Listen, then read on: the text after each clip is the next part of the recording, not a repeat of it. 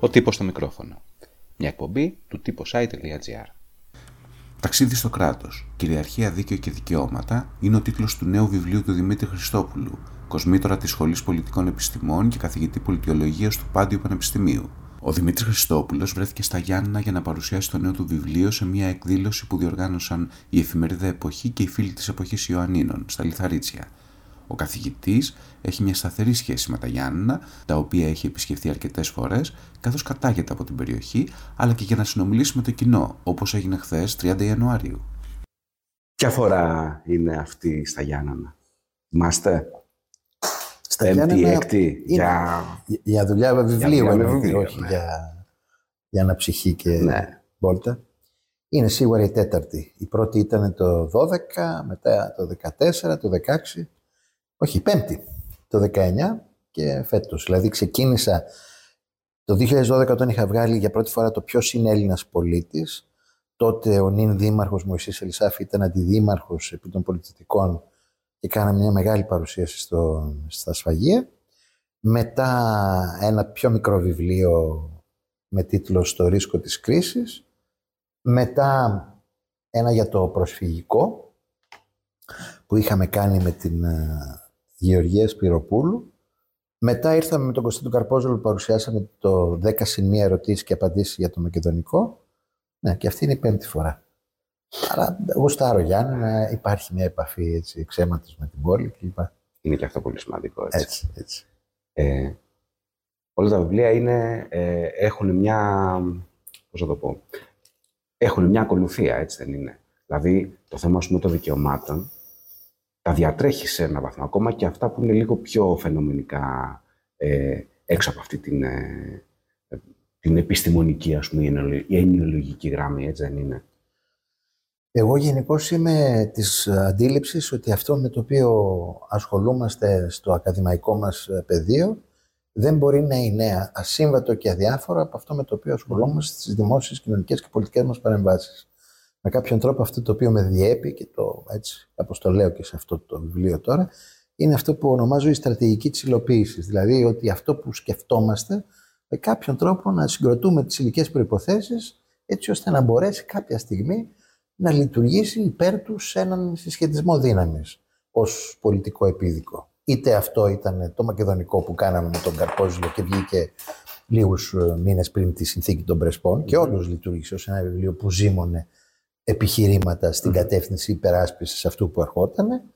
Είτε το μεγάλο μου βιβλίο που είναι το ποιος είναι Έλληνας πολίτης το οποίο με κάποιον τρόπο κεφαλαιώνει μια ολόκληρη εμπειρία ενασχόληση με την ηθαγένεια ε, και κυρίως με τη μεταρρύθμιση του νόμου της ελληνικής ηθαγένειας το 2010 και το 2015, είτε φυσικά με το προηγούμενο μου βιβλίο, το οποίο είναι, λέγεται μ, ε, «Αν το προσφυγικό ήταν πρόβλημα, θα είχε λύση», υπενισόμενο ότι αυτοί που θεωρούν ότι το προσφυγικό απλώς είναι ένα πρόβλημα στο οποίο αυτοί με την μαεστρία τους στην πολιτική θα βρουν λύση, είναι από πολιτικά αφελείς ως ανόητοι.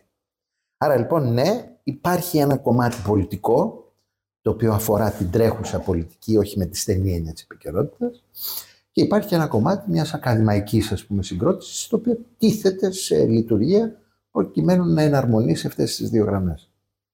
Το ζήτημα των δικαιωμάτων όμως, των πολιτικών δικαιωμάτων, είναι, ε, είναι ξανά επίκαιρο με διάφορους τρόπους. Δηλαδή, συζητάμε, ας πούμε, ξέρω εγώ, εδώ και ένα χρόνο για, για το δικαίωμα της, ε, το, πο- το δικαίωμα του πολίτη, ας πούμε, να μην παρακολουθείτε, για παράδειγμα.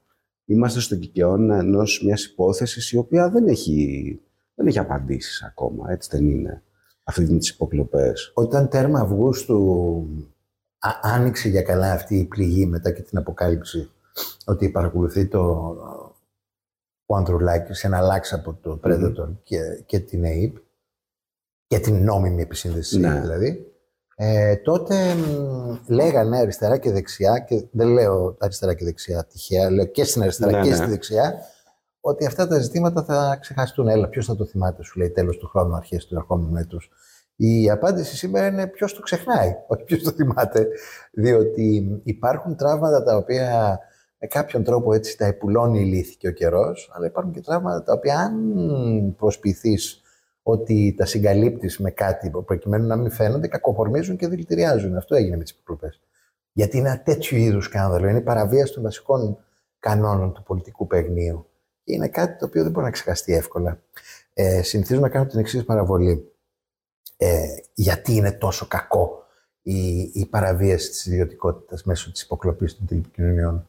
Είναι σαν να με καλέσετε στο σπίτι σας και να έρθω μαζί με την κουστοδία μου που είναι επίσημη όλοι και είμαστε πολύ κυριλέ και μεγαλοπρεπείς και τα λοιπά και όταν φύγω να έχετε διαγνώσει ότι σας λείπει ένα πολύ ακριβό οικογενειακό σας κοιμήλιο.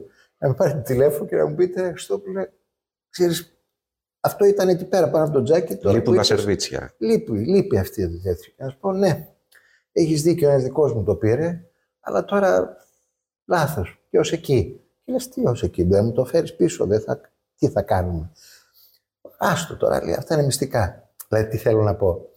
Αυτό μπορεί να μην είναι το πιο ε, κρίσιμο βιωτικό σας θέμα, το κοιμήλιο, αλλά είναι κάτι που σας νοιάζει.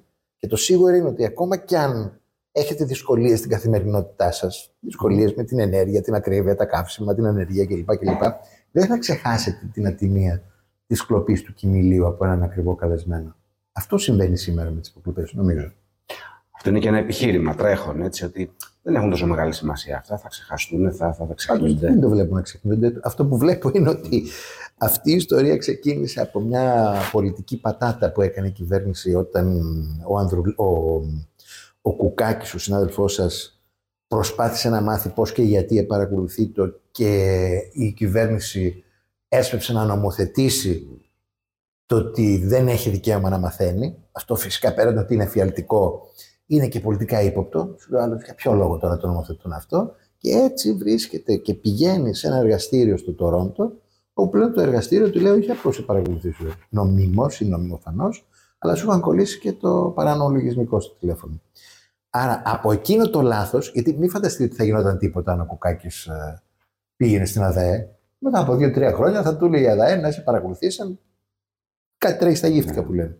Άρα λοιπόν αυτό το οποίο χαρακτηρίζει αυτή την ιστορία είναι μια αφροσύνη, έτσι, μια σύγνωστη έπαρση σε συνδυασμό με την καθέξιν αυθαιρεσία. Οι άνθρωποι συνήθισαν ε, την υποκλοπή. Δηλαδή είναι σαν ναρκωτικό. Δεν μπορούσε να κάνει χωρίς μετά από αυτό. Και αυτό φαίνεται το, το περιβάλλον της πολιτικής ηγεσίας της ΑΕΠ και σίγουρα του πρώην Γενικού Γραμματέα, από το εύρος αυτών των ε, παρακολουθήσεων φαίνεται ότι οι άνθρωποι είχαν παθολογικά πλέον ε, αναφορά σε αυτόν τον τύπο ε, άσκησης πολιτικής. Και το οποίο είναι στάζι, έτσι. Δηλαδή δεν είναι, δεν είναι φιλελεύθερος καπιταλισμός. Ναι. Το λέω αυτό γιατί μας λένε ότι είναι φιλελεύθεροι καπιταλιστές. Ε, είναι ελληνικό φαινόμενο ή είναι ένα γενικό κουσούρι, ας πούμε, του, του συστήματος τελευταία να, να απαλήφει δικαιώματα, να επιλέγει δικαιώματα που ταιριάζουν. Δεν ξέρω πώς μπορεί να γίνει αυτός ο διαχωρισμός και αν γίνεται, αν υπάρχει δηλαδή. Υπάρχει. Σε ό,τι αφορά το δικαίωμα, σε ό,τι αφορά το ζήτημα της άρσης της ιδιωτικότητας, μέσω νομιμοφανών ή όχι παρακολουθήσεων, η ιστορία μας ε, ξεκινάει την επαύριον της ε, πτώσης των δίδυμων πύργων. Από εκεί και ύστερα, στο όνομα του αγώνα εναντίον της διεθνούς τρομοκρατίας, γίνεται πλέον σαφές ότι η έννοια της ιδιωτικότητας είναι άλλο πράγμα από αυτό που νομίζαμε προηγουμένως. Και ξεκινάμε πλέον σε επίπεδο νομοθεσίας πάρα πολύ πιο αυστηρές ε, διατάξεις, όχι μόνο στην Ελλάδα και παντού, με στόχο την προστασία από την τρομοκρατία. Όπως όμως συμβαίνει πάντα, ε, όταν ένα κράτος εθίζεται και μαθαίνει σε τέτοιου είδους πρακτικές, δεν μπορεί να σταματήσει. Γίνεται βουλημικό. Έτσι. Έχει, έχει μάθει. Σου λέει τώρα γιατί να μην πετάω εκεί μέσα, το μαθαίνω. Μια απόφαση χρειάζεται. Ε, η ανάπτυξη τεχνολογίας πλέον το καθιστά εξαιρετικά εύκολο. Και επομένως αυτό ξεκινάει και γίνεται παντού, σε όλα τα αναπτυγμένα καπιταλιστικά κράτη της Δύσης.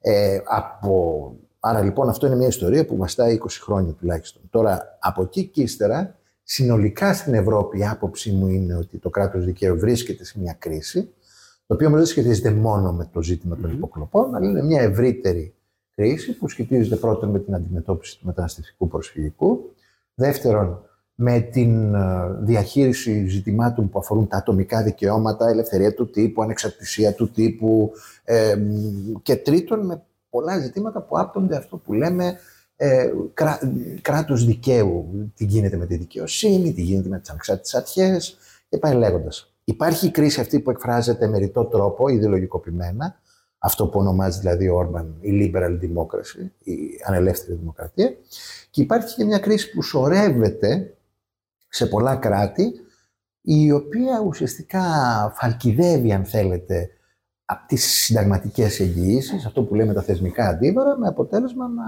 έχουμε μια εκτελεστική εξουσία να παίζει μόνη της. Σε αυτήν την περίπτωση, την δεύτερη, ανήκει η Ελλάδα. Δηλαδή, έλεγχος μυστικών υπηρεσιών δια της υπαγωγής του στο γραφείο Πρωθυπουργού, μαζί με την ΕΡΤ, την επόμενη μέρα των εκλογών. Δύο, ε, αδρανοποίηση, ουδετεροποίηση του κοινοβουλευτικού ελέγχου. Όλα αυτά που γινόνταν και η επίκληση του, του απορρίτου στις, στην, στην Εξεταστική Επιτροπή και στην Επιτροπή Θεσμών και Διαφάνειας. Τρία, έλεγχος ανεξαρτήτων αρχών. Μόνο ένας τους ξέφυγε η που με και έχουν σκοντάψει. Τέταρτον, ανεξαρτησία του τύπου. Αυτό που σημαίνει στην Ελλάδα είναι πρωτοφανές κατά την άποψή μου. Όχι για την ελευθερία, προσέξτε, mm-hmm. δεν λέω ότι δεν υπάρχει ελευθερία, ναι, ναι, ναι. η οποία υπονομεύει φυσικά την ελευθερία, εισάγοντας βαριές αυτολογοκρισίες και πολιτικές λογοκρισίες. Και τέλος, το μείζον θέμα της εποχής μας, η δικαιοσύνη. Σε αντίστοιχες ιστορικές συγκυρίες και περιστατικά, φαινόμενα κτλ., υπήρχε πάντα το αντίβαρο του λαϊκού παράγοντα. Δηλαδή, αντιδράσεις, ε, εκλογές. Ε, τέλος πάντων, με έναν τρόπο όταν πήγαινε ένα θέμα όπως ήταν οι υποκλοπές ή γενικά η αίσθηση της, ε, της απουσίας δικαιοσύνης, υπήρχε πάντα η αίσθηση ότι ο κόσμος μπορεί να κάνει μια άλλη επιλογή, ας πούμε, και να, να, να δικαιωθεί ή να μην δικαιωθεί κιόλας, να αλλάξει την κατάσταση. Τα τελευταία χρόνια υπάρχει μια τάση να προσπαθεί το σύστημα, ας πούμε, να πούμε με αυτή τη λέξη το σύστημα, ε, να κάνει να κάνει εκλογές χωρίς τον κόσμο. Τα τελευταία χρόνια παρατηρείται αυτό που ονομάζουμε στη σύγχρονη πολιτική ανάλυση electoral authoritarianism, mm-hmm. δηλαδή εκλογικός αυταρχισμός. Mm-hmm. Το οποίο ουσιαστικά τι σημαίνει ότι ό,τι και να γίνει είναι ελάχιστα αυτά που θα αλλάξουν. Αυτό είναι μια εδρεωμένη πεποίθηση σε μεγάλο τμήμα των, της κοινή γνώμης στην Ευρώπη και όχι μόνο, η οποία έχει ως αποτέλεσμα πρώτον την απαξίωση όλων αυτών και δεύτερον ως συνέπεια της απαξίωσης των εκλογικών και δημοκρατικών διαδικασιών την άνοδο της άκρας δεξιάς. Μέσω αντισυστημικών φαινομενικά λύσεων, οι οποίες όμως έχουν το χαρακτήρα των έντιμων ε, strong men ε, τύπου Μπολσονάρο, Τραμπ, Ερντογάν, Πούτιν, δεν ξέρω εγώ και ποιον άλλον, οι οποίοι ουσιαστικά έρχονται σε αντίθεση κόντρα στο, σε αυτό το σαπισμένο κατεστημένο, το οποίο όντως όμως είναι και σάπιο, διότι όταν αποφασίζεις να αντιμετωπίσεις τον Τραμπ με τη Χίλαρη, θα μπορούσες να έχεις σκεφτεί ότι η Χίλαρη εκπροσωπεί αυτό ακριβώς το οποίο πατάει ο Τραμπ, προκειμένου να γίνει αρεστός στον κόσμο. Κάτι το οποίο δεν το κατάφεραν με τον Λούλα, παραδείγματος χάρη.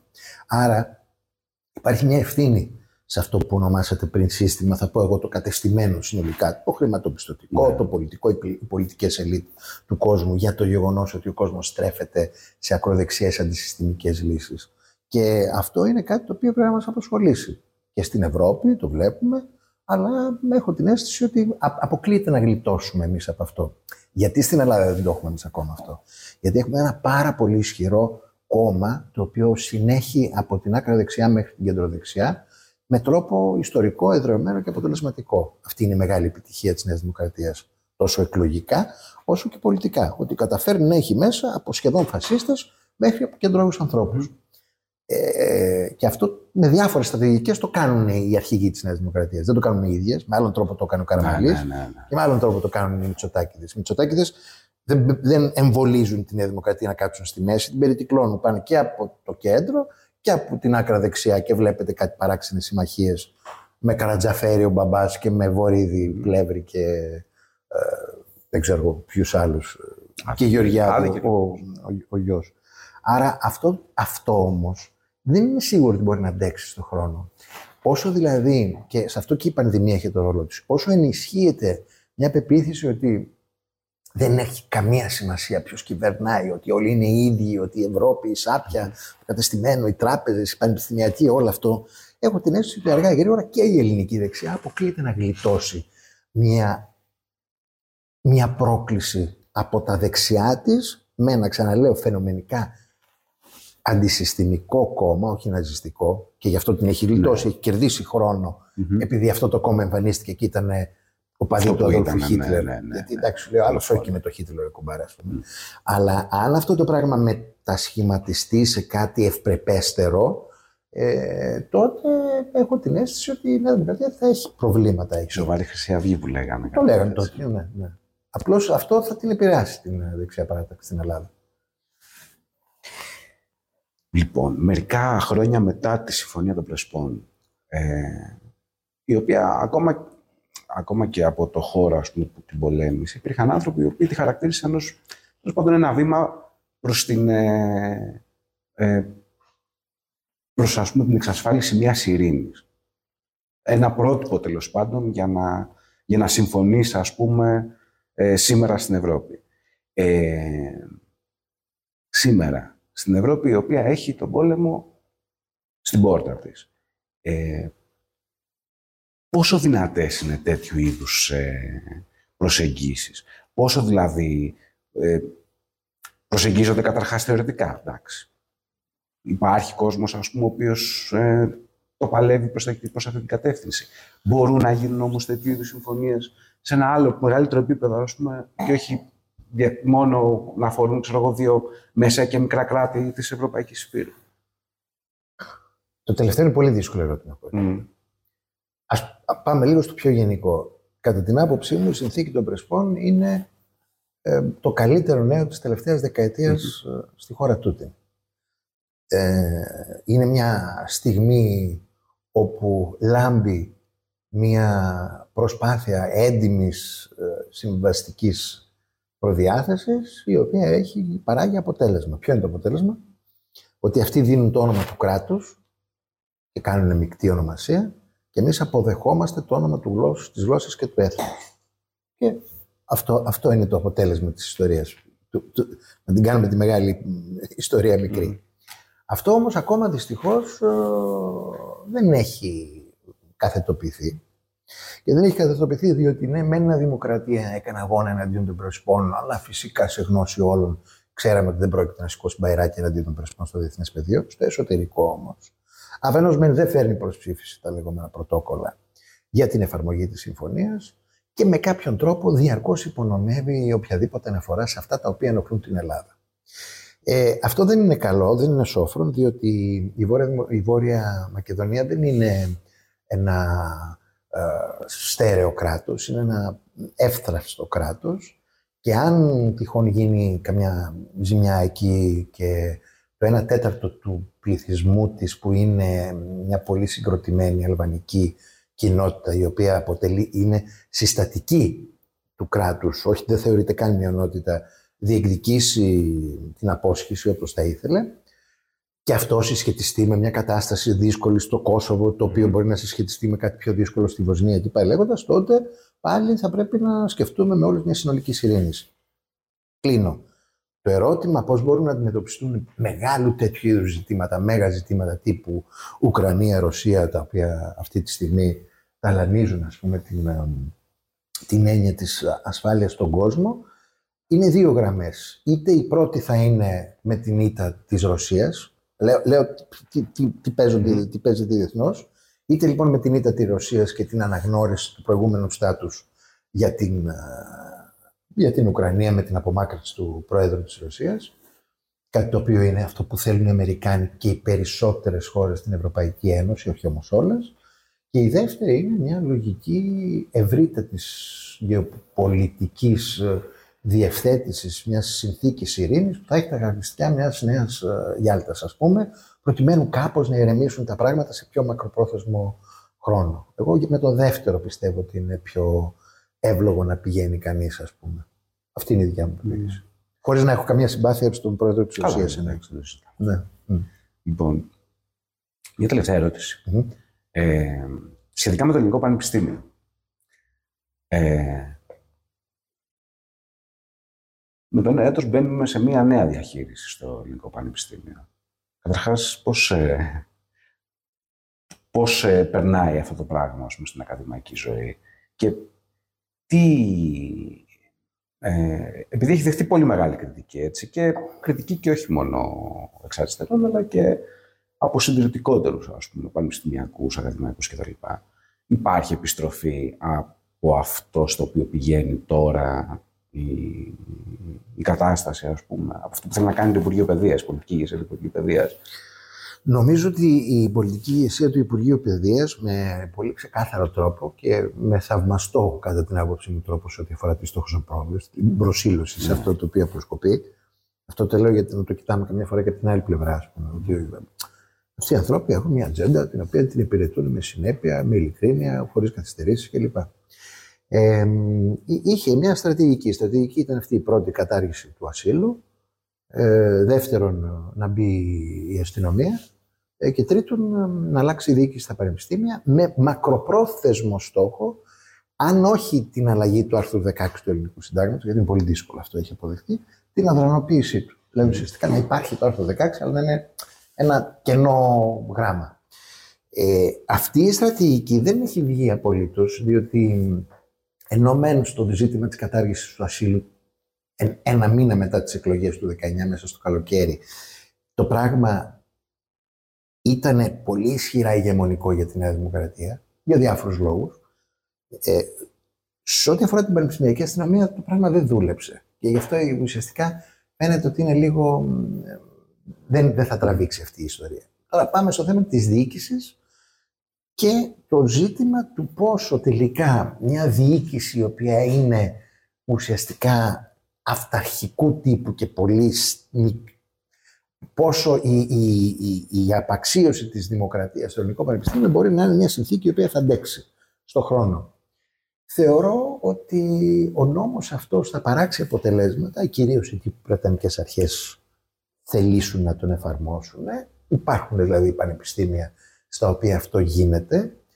Δεν θα είναι όμως απλό, διότι εγκυμονούν πολλά προβλήματα. Πάντως το σίγουρο είναι ότι και αν υποθέσουμε ότι θα έρθει μια κυβέρνηση στην Ελλάδα το 2026 και ζητήσει και θεωρήσει ότι πρέπει να αλλάξει αυτός ο νόμος, δεν θα είναι εύκολη η επαναφορά εκεί που ήμασταν πριν, γιατί θα έχουν γίνει ζημιές και στο διοικητικό επίπεδο, αλλά κυρίως στο πεδίο της, ε, σε αυτά που λέμε εμείς τα humanities, οι κοινωνικές επιστήμες κλπ. Εκεί, θα γίνει, εκεί γίνεται σφαγή ήδη ας το πούμε. Αλλά αυτό δεν είναι μόνο ελληνική ιδιαιτερότητα. Γενικώς υπάρχει μια τάση στον δυτικό κόσμο απαξίωσης το να μάθει γράμματα ο άλλος, ας πούμε, να μάθει ιστορία, να μάθει γεωγραφία, να μάθει πολιτική, να μάθει αυτά δηλαδή τα οποία κάνει ένα πανεπιστήμιο, ας πούμε έτσι. Αυτό όμως δεν είναι καλό. Άρα εδώ χρειάζεται πλέον μια ολική στρατηγική να πεις στους ανθρώπους ότι έχει σημασία να ξέρει ο άλλος γραμματα Και ότι αυτό δεν είναι από μόνο του πρόβλημα.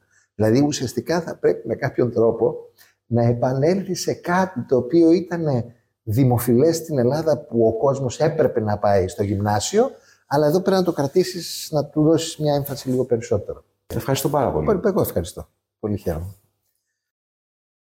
Ακούσατε τον τύπο στο μικρόφωνο. Μια εκπομπή του τύπος i.gr.